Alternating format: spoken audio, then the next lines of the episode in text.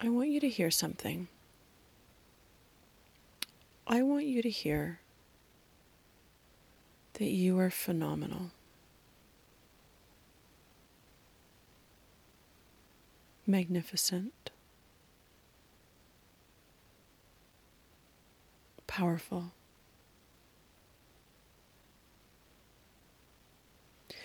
And then I want you to notice what happened inside of you when you heard those things. Did you just build a fortress against me? Did you rope off the page? Did you brick off the page? Did you put your fingers in your ears and say, La la la, I can't hear you? What are you getting from that? Why is it easier for you to stay small?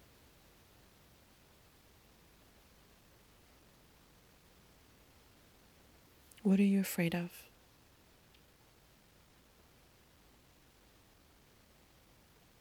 Now, I say all of this, I'm asking all these questions and making it sound as though I'm Tony Robbins or something like, get over it. All you have to do is get over it. That's a load of malarkey. We're all in this, including those people that you see on TV and in workshops of 2,000 people who seem so powerful. We all doubt.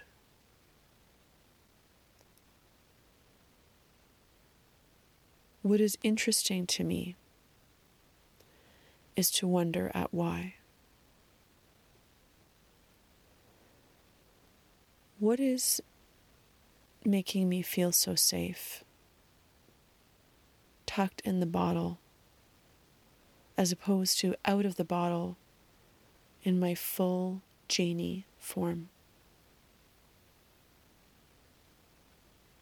I've talked to you before about my own legacy around body weight. That is the fastest way for me to make myself small again. That's the irony, right? Is to think that I'm too large, um, body weight wise will actually make me feel very small inside. So I go right back from the genie into that bottle. Fastest way to powerlessness.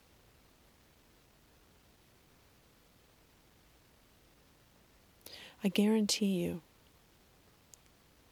that every one of us, especially the loudest, most showy, have an Achilles heel that they desperately want to hide.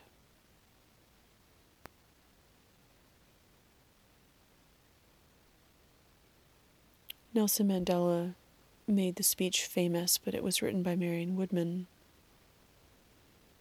about how it's not a favor to the world to make your light dimmer, that it's time to shine brightly.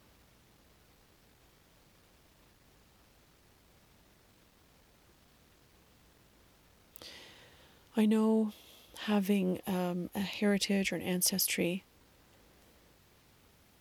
sort of Northern European, British upbringing, there's just such an insidious message of the tallest blade of grass gets mowed. So, in a way, we're protecting ourselves, right? Because if we stay small, if we show all of our flaws over and over again so easily, then we're safe because nobody's going to call us out.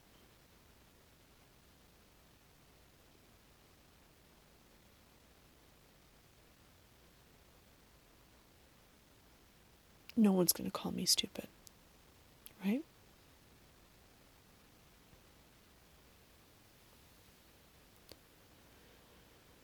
So, for us to go against that messaging, is life threatening. Because it was very painful when we were kids, and our parents said, Don't be too big. It was devastating. You were the genie out of a bottle when you were born. You were so big and beautiful and powerful. You were so close to Source. And your parents, or your teachers, or your coaches, they had been beaten down. And your size scared them. They didn't want you to get hurt. And so they set about shrinking you like they were shrunk, stuffing you back in the bottle, closed off, blocked off from source. And you're looking around, but I, I thought it was really beautiful. And now I don't even remember what that was. I'm lost. I guess I'll play the game of life. I'll get a job, I'll get a career, have some kids, do it all over again. So we could sit in that and say, oh, woe is me. That was terrible. This is my legacy. this is all I know. Or we could do what Bob Newhart did as a therapist in one of these skits. And we could sit down with ourselves, excuse me, and we could say, stop it. Just stop it. Because only you can. Your parents can't, your therapist can't. You can talk it out with them. But you have to make the choice to stop.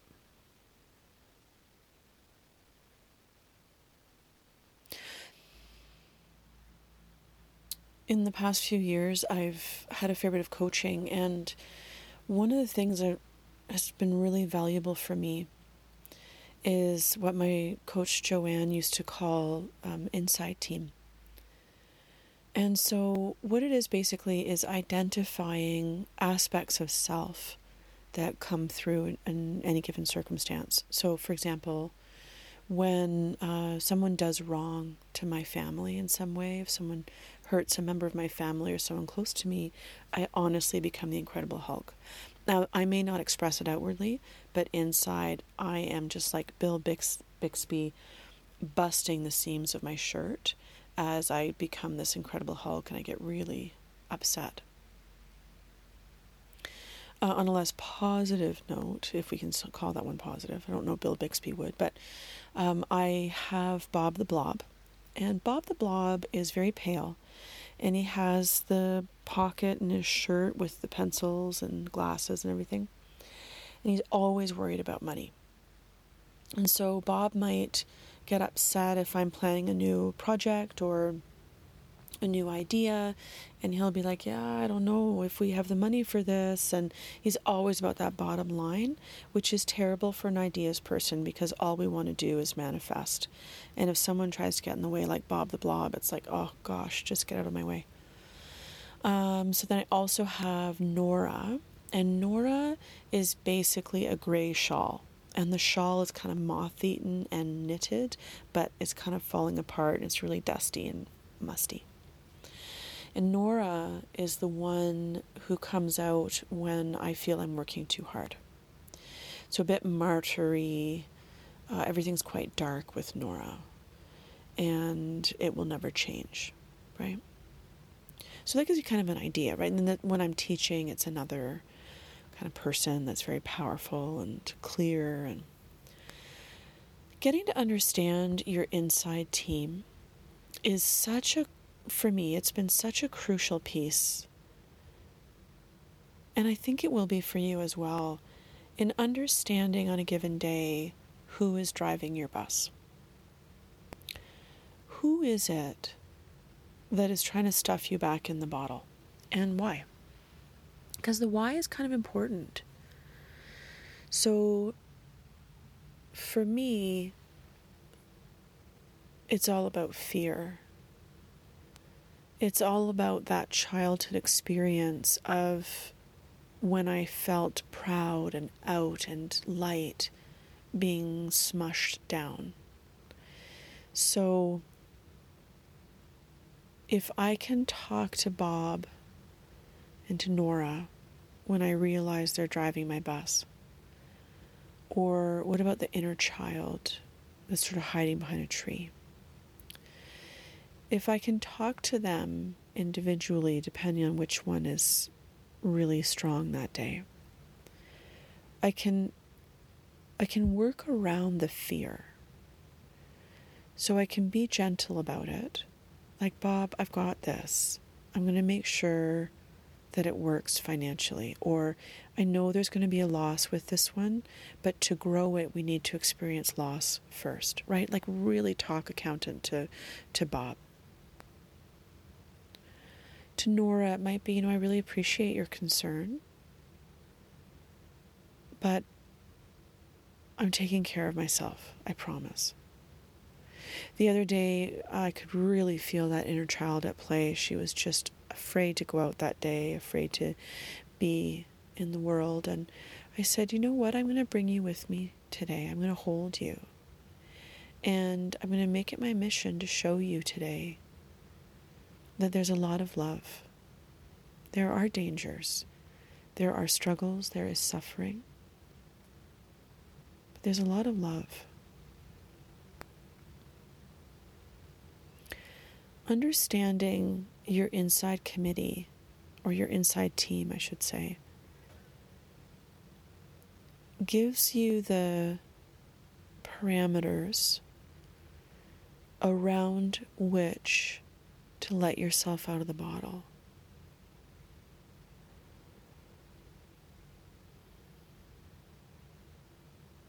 it allows me to talk to myself in a really appropriate way. So, not like, oh, stop being so scared, you're so stupid, because that's really effective language, isn't it? But more, I get it. I really see where you've suffered. And I promise that I'm going to protect you this time. My friend Barb talks about that in terms of self compassion.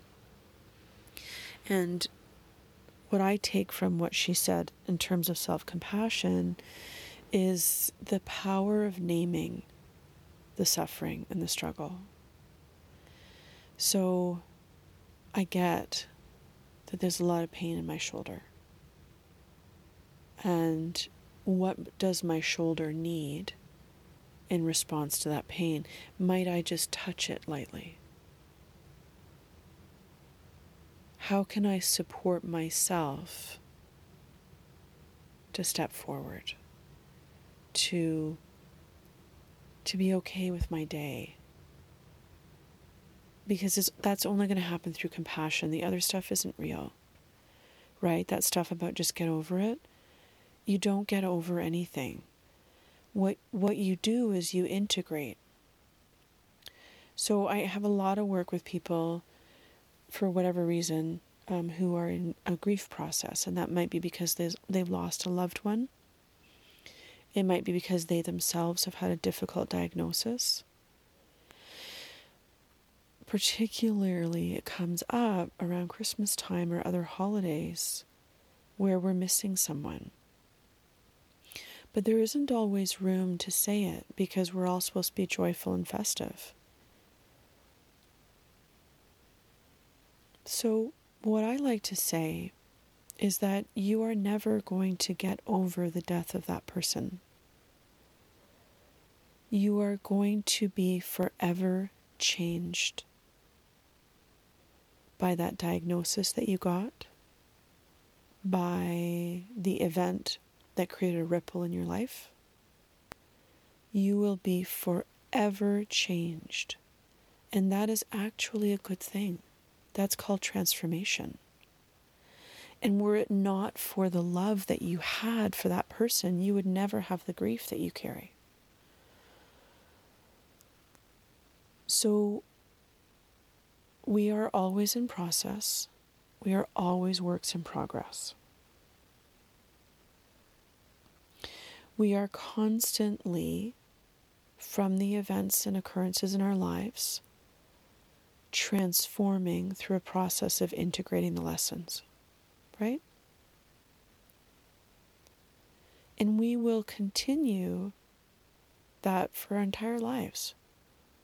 We will. I fell down this morning. It's icy outside. I fell down. And I could have said, Oh, I'm so stupid. I just told my partner that it's icy out there. Be careful. And down I went.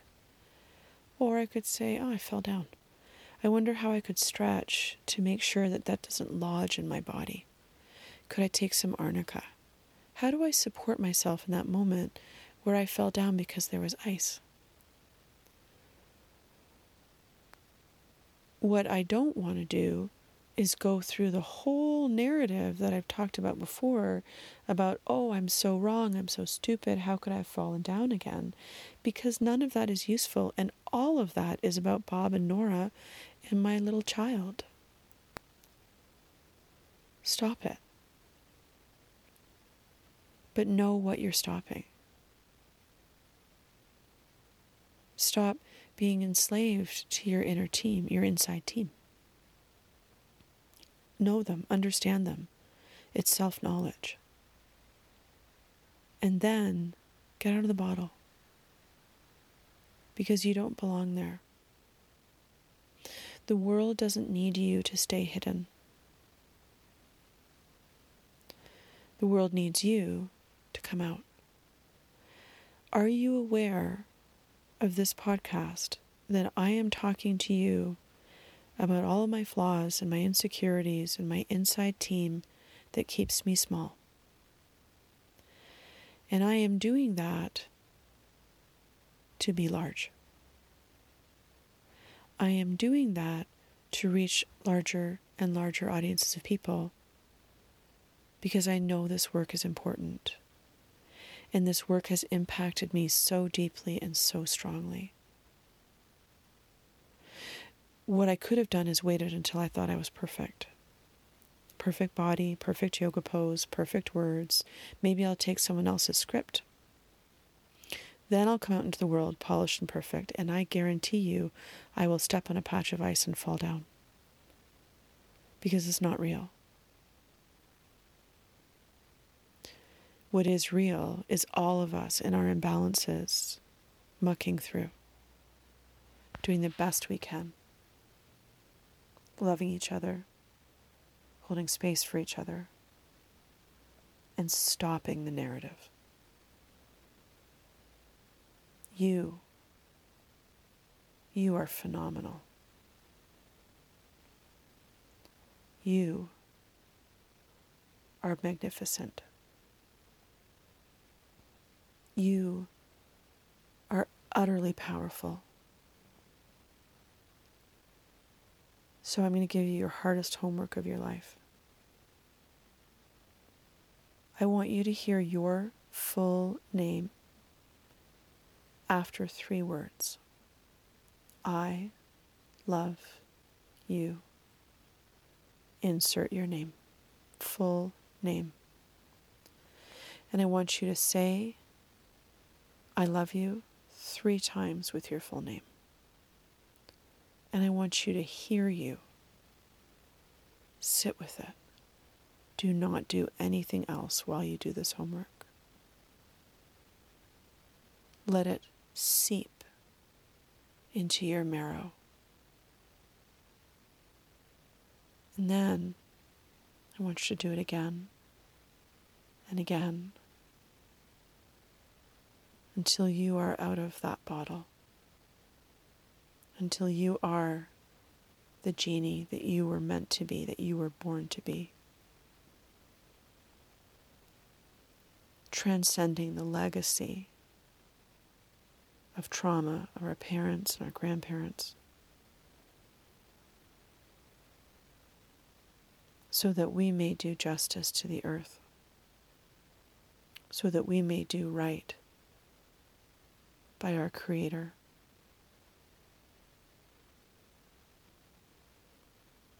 So that we can be the magnificence we were born to be.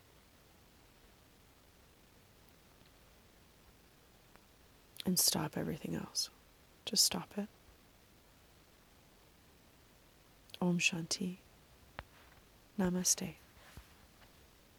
Sometimes I work because I've been coached a fair bit in recent years.